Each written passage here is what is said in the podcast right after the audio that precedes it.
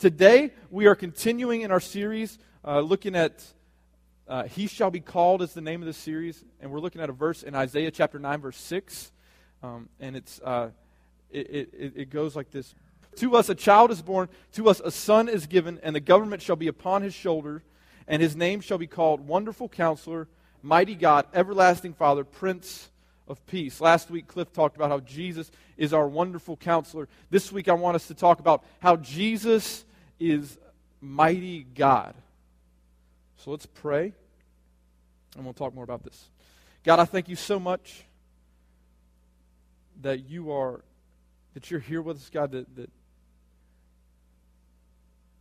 or that we can come here this morning and worship you, that we can come here this morning, sing your praises, that we can come here this morning and just, just talk about you. Lord, I ask that you bless this time. And Lord, we love you and we pray this all in your name. Amen. So the word mighty quite literally means possessing great power or great strength.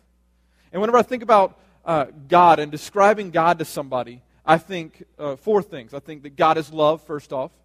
I think that God is omniscient, which is a fancy way of saying that He's all knowing, He knows everything. He's omnipresent, which means that He's in all places at all times. He's here, but He's also there and over there and still here, too. He's in all places at all times. And then lastly, that God is omnipotent, which means that He is all powerful. God is Almighty. There's nothing stronger, nothing more powerful in this world or any other world than our God. And, and Jesus is that God. Jesus is omnipotent. He is all powerful. And we see Jesus' power and Jesus' might throughout his life. Like in John chapter 2, uh, Jesus goes to a wedding in Cana and they run out of wine, and Jesus turns water into wine. It like H2O into whatever the chemical compound for wine is. Like he changes the chemistry of it. Like it's quite literally water and then quite literally wine. And not only it's not like the gas station $3 bottle of wine, not the box wine, right? It's the good stuff. Now I work at Trio in downtown Greenville. Um, just a couple times a week on Tuesday nights and on Friday lunch. If you want to come by and sit in my section and leave me big tips, that's fine. Uh, and Trio is not like the nicest restaurant, but it's not like bottom. It's somewhere in the middle. And I think for our tier of restaurants, we've got a pretty nice wine list. But we've got the House Red, which is the Montepulciano, which is, you know, it's just a House Red. It's $6 a glass.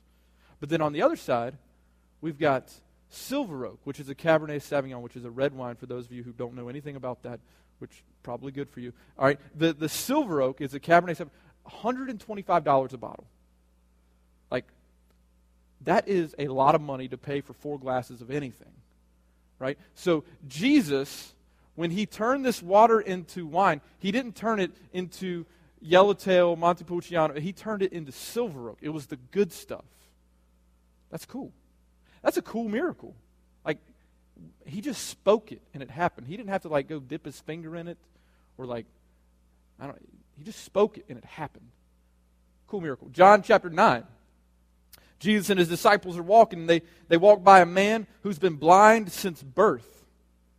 And the disciples ask him, like, hey, Jesus, why is this guy blind? And Jesus gives them an explanation, but he basically says, this guy's blind so that I can do this right here. Jesus spits in the ground. He makes some mud, which I imagine it took more than one loogie to make mud, right? He took the mud, he put it on the guy's eyes. Gross. And then he told him to go wash off in the pool of Siloam. And whenever he came back, he could see. Now, if you were blind, all right, think about it. This guy, he was blind. He wasn't deaf. He heard Jesus spitting on the ground. And I imagine people had messed with him before, right? I mean, because it's a blind guy. I mean, I'm not saying that we should be mean to him, but I think that it would be easy to be mean to him. Anyway, so Jesus spits on the ground. I imagine he's thinking, oh, great, here we go again. I mean, like if you were blind, and I walked up to you and was like, hey, man, let me help you out. I'm going to spit on the ground, and then I'm going to make some mud.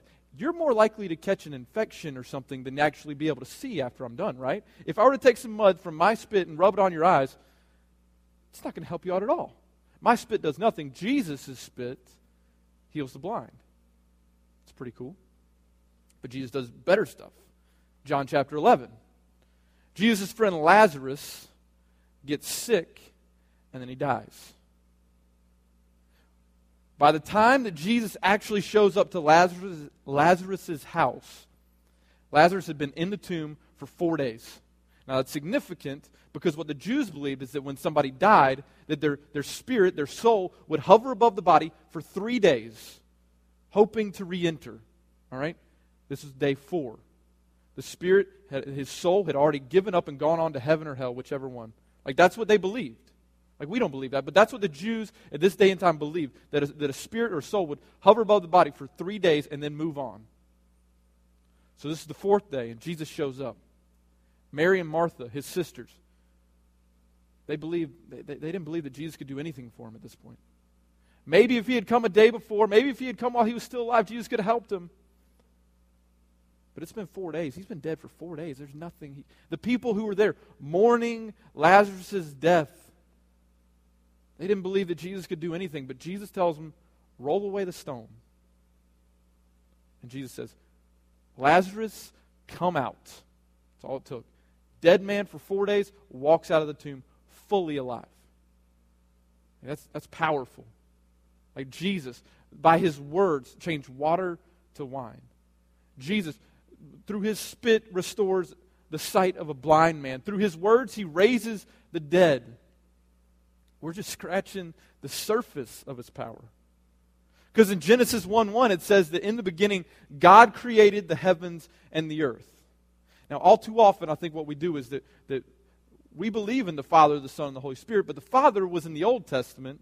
The Son, Jesus, was in Matthew, Mark, Luke, John, the beginning of Acts, and maybe some in Revelation. And then uh, the Holy Spirit is the rest of Acts and then all the letters up to Revelation.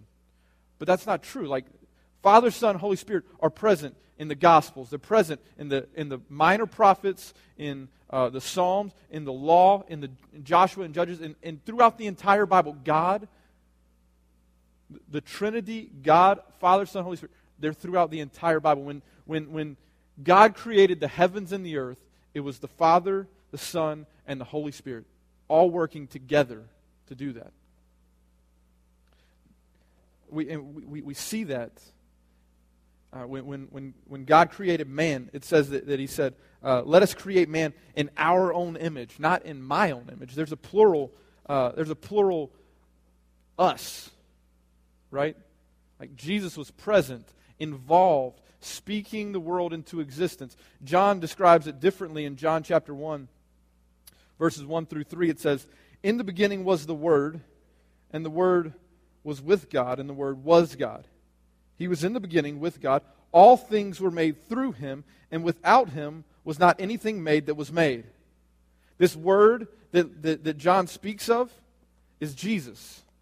Jesus is the Word. Like the Word that was with God, Jesus was with God.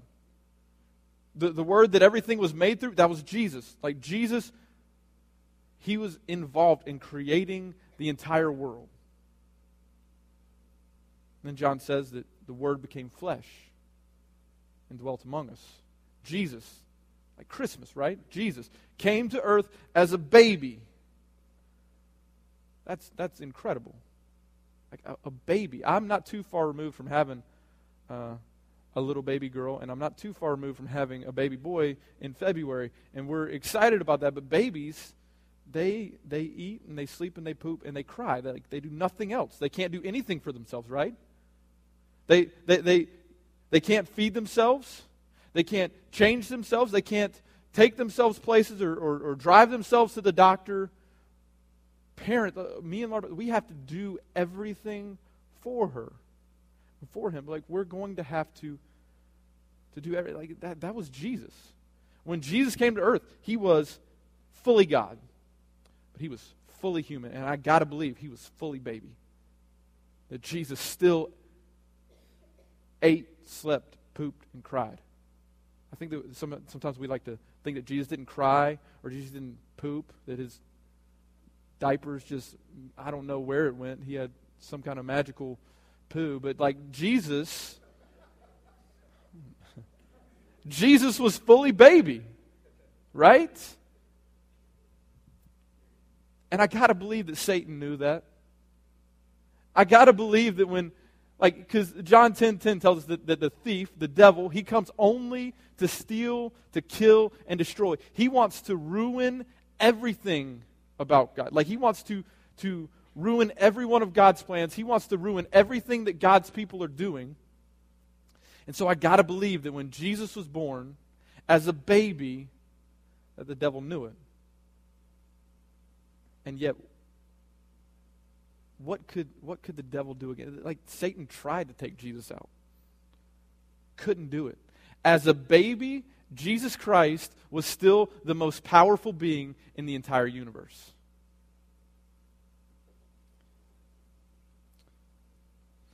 But Jesus, you know, we see his, we see his might and we see his power throughout his life. In the way that he, he did miracles, and the way that he healed people, the way that he brought back the dead, the, the fact that he was a part of creating the entire world. But I think that the, the place that we see Jesus' strength, Jesus' power, his might the most is in the cross. You see, we know the story for the most part. Jesus was um, arrested and uh, accused of blasphemy, falsely accused of, of blasphemy. They took him and they beat him. They mocked him. They ridiculed him. They, they whipped him, tore his back, back to shreds. They condemned him to die on a Roman cross. Jesus carried his cross about a half mile up a hill to where he'd be executed, and they drove nails through his, through his hands. They drove nails through his feet, put a crown of thorns on his head pierced his side, all the while mocking, all the while cursing Jesus. But I think that, that to really understand the power of Christ in the cross, that we need to back up just a little bit. Before we get to the part where Jesus suffered and died, let, us look back to um, the, the moments before Jesus was arrested. Luke chapter 22. We're going to read verses 39 through 44 here. And he came out and went, as was his custom, to the Mount of Olives, and the disciples followed him. And when he came to the place, he said to them, Pray that you may not enter into temptation. And he withdrew from them about a stone's throw and knelt down and prayed, saying, Father, if you are willing, remove this cup from me. Nevertheless, not my will, but yours be done. And there appeared to him an angel from heaven, strengthening him. And being in agony, he prayed more earnestly, and his sweat became like great drops of blood falling down to the ground.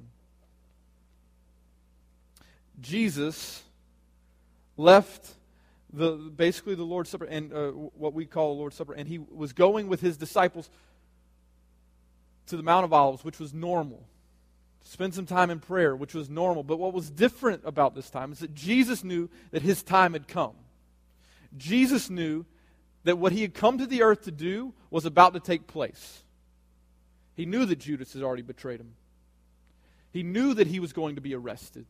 He knew that he was going to be beaten and eventually killed. Jesus knew that. And it says that, that he withdrew from his, from his disciples about a stone's throw, and he knelt down and he prayed you know, Father, remove this cup from me if, if, if you will, your will, but not mine. It says that he was in such agony, such anguish, that an angel came down from heaven and comforted him, strengthened him. It says that, that Jesus, while praying, that, that he, he began to sweat blood. Like literally sweat, but like when we sweat, it's salt water essentially, I guess, coming out of our out of our pores. Jesus was literally sweating drops of blood. It's a condition called hematidrosis, if I said that right. Hematidrosis, which where you you literally sweat blood. It's extremely painful. It's it's it's a it's a condition that, that takes place whenever somebody's faced like face to face with death. They say that the inmates on death row, whenever they whenever they face their, their execution, that, that sometimes that they'll experience this. Or soldiers on the battlefield, whenever they, whenever they realize like that death is coming for them, like that they begin to, to, to sweat blood. And, and Jesus experienced this. But we need to understand here that, that, that Jesus' agony and his, uh, his apprehension and anxiety had nothing to do with the cross. Jesus' apprehension and, and, and this pressure and this stress had nothing to do with the crown of thorns or the fact that he would be beaten or the fact that he would be whipped. He had no fear of Pilate. He had no fear of Herod or the Sanhedrin or death or suffering at all. Jesus' apprehension, what, what gave him pause really, was bigger than that. Like, Jesus wasn't afraid of death. Like, there are accounts of martyrs, like Christian martyrs, who were crucified just like Christ, who on the cross sang praises to God. There are stories of men going to the gallows to be beheaded and, and, and saying things like, eh, they're going to remove my, my physical head, but they'll never remove my spiritual head, which is Christ. A story of a man in India, and this is insane, being skinned alive and saying to the people, skinning him, saying, I thank you. Tear off my old garment that I may put on the garment of Christ and his righteousness. Are these people better than Christ? Like, Jesus wasn't afraid of death. Let's look at what he says here in verse 42. Father, if you are willing, remove this cup from me. The, the cup, uh, the cup wasn't the cross. I think that I grew up believing that. I grew up thinking that the cup was the cross. But if you look throughout the scripture in Isaiah 51, it talks about the cup of the wrath of God. In Jeremiah 25, it talks about the cup of the wine of the wrath of God. In Revelation 16, it talks about the cup of the wrath of fury of God. Jesus knew that on the cross, he was going to experience God's wrath. And so Jesus faced the beatings, he faced the trials, he faced the torture, and he suffered and he died on the cross. But bigger than that, bigger than that, while Jesus was on the cross, the sins of the world were placed upon him. Your sins and my sins were placed upon Jesus. And Jesus on the cross utters the phrase, My God, my God, why have you forsaken me? I think old timey preachers like to say things like, God, God had to turn his back from Jesus, had to turn away. He couldn't look. He couldn't bear the sight of seeing his son tormented and tortured. He couldn't bear the sight of seeing his son in that condition. But that's just not true. God turned his back from Jesus. God turned his face away from Christ because he couldn't bear the sight of seeing his son with your sin on him.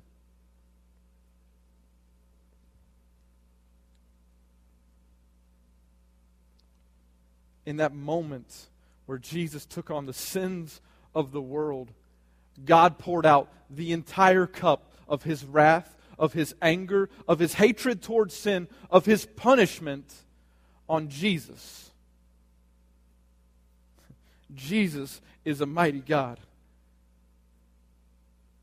Jesus, who created the world, who walked on water, who, who healed the sick, healed the lame, restored the sight to the blind, raised people from the dead. Jesus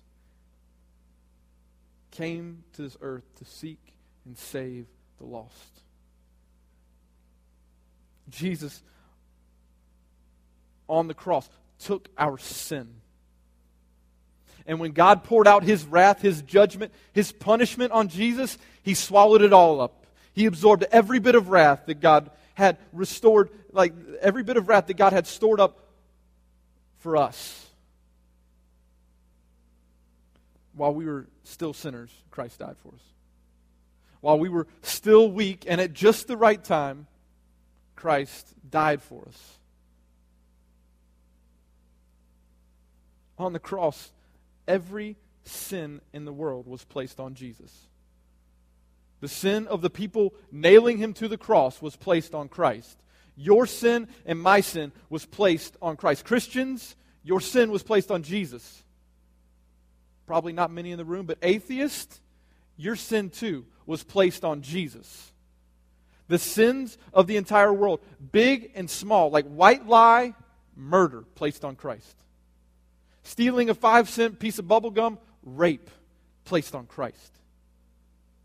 No sin was too small. No sin was too big that Jesus didn't die for it. That's not to say that everyone's saved. It's not to say that everyone's going to meet up in heaven one day. But God so loved the world that he sent Jesus to us. He sent Jesus to live a perfect life, to go to the cross where he could take on the sins of the entire world, where he could go to the cross and God could pour out the, the, the entire cup of his wrath on Christ, and Jesus would absorb it all. God sent Jesus that if we could just if we just believe in him, if we just repent of our sins, if we just give him our life, he will save us. We can spend eternity with him. We can, we can experience him here on earth. Jesus is the mighty God of Isaiah chapter 9, verse 6. I didn't even get to the part where he comes back to life. You serious? Jesus died, three days later, comes back to life. Not only is Jesus the mighty God, he's a living God. This Christmas, as we get closer and closer to the day of the year where we just eat way too much and open presents and spend time with family, and it's great. Remember why we're doing it. It's to celebrate, to remember, to celebrate Jesus' birth. Jesus, the mighty God, the, the baby in the manger, mighty God who died for you, the mighty God who absorbed God's wrath for you. Remember that this season. Let's pray. God, you are so good to us. God, your love for us is so incredible that you sent Christ to the earth to live and to die for us. God, it doesn't even make sense sometimes to think that like this works, that, that our sins are just on him. But God, we just thank you that, that you're just bigger than, than us and bigger than our minds. Lord, help us not to forget you this season. Help us not to get, get too caught up in the hustle and bustle of, of Christmas and the holiday season to forget you. Lord, if there are people in here who need to give their lives to you, Lord, I pray that, that you, would, you would stir that in their heart, that they would not leave this place without talking to somebody about it. Lord, we love you so much, and we thank you for all that you do for us. God, we pray this all in your name. Amen.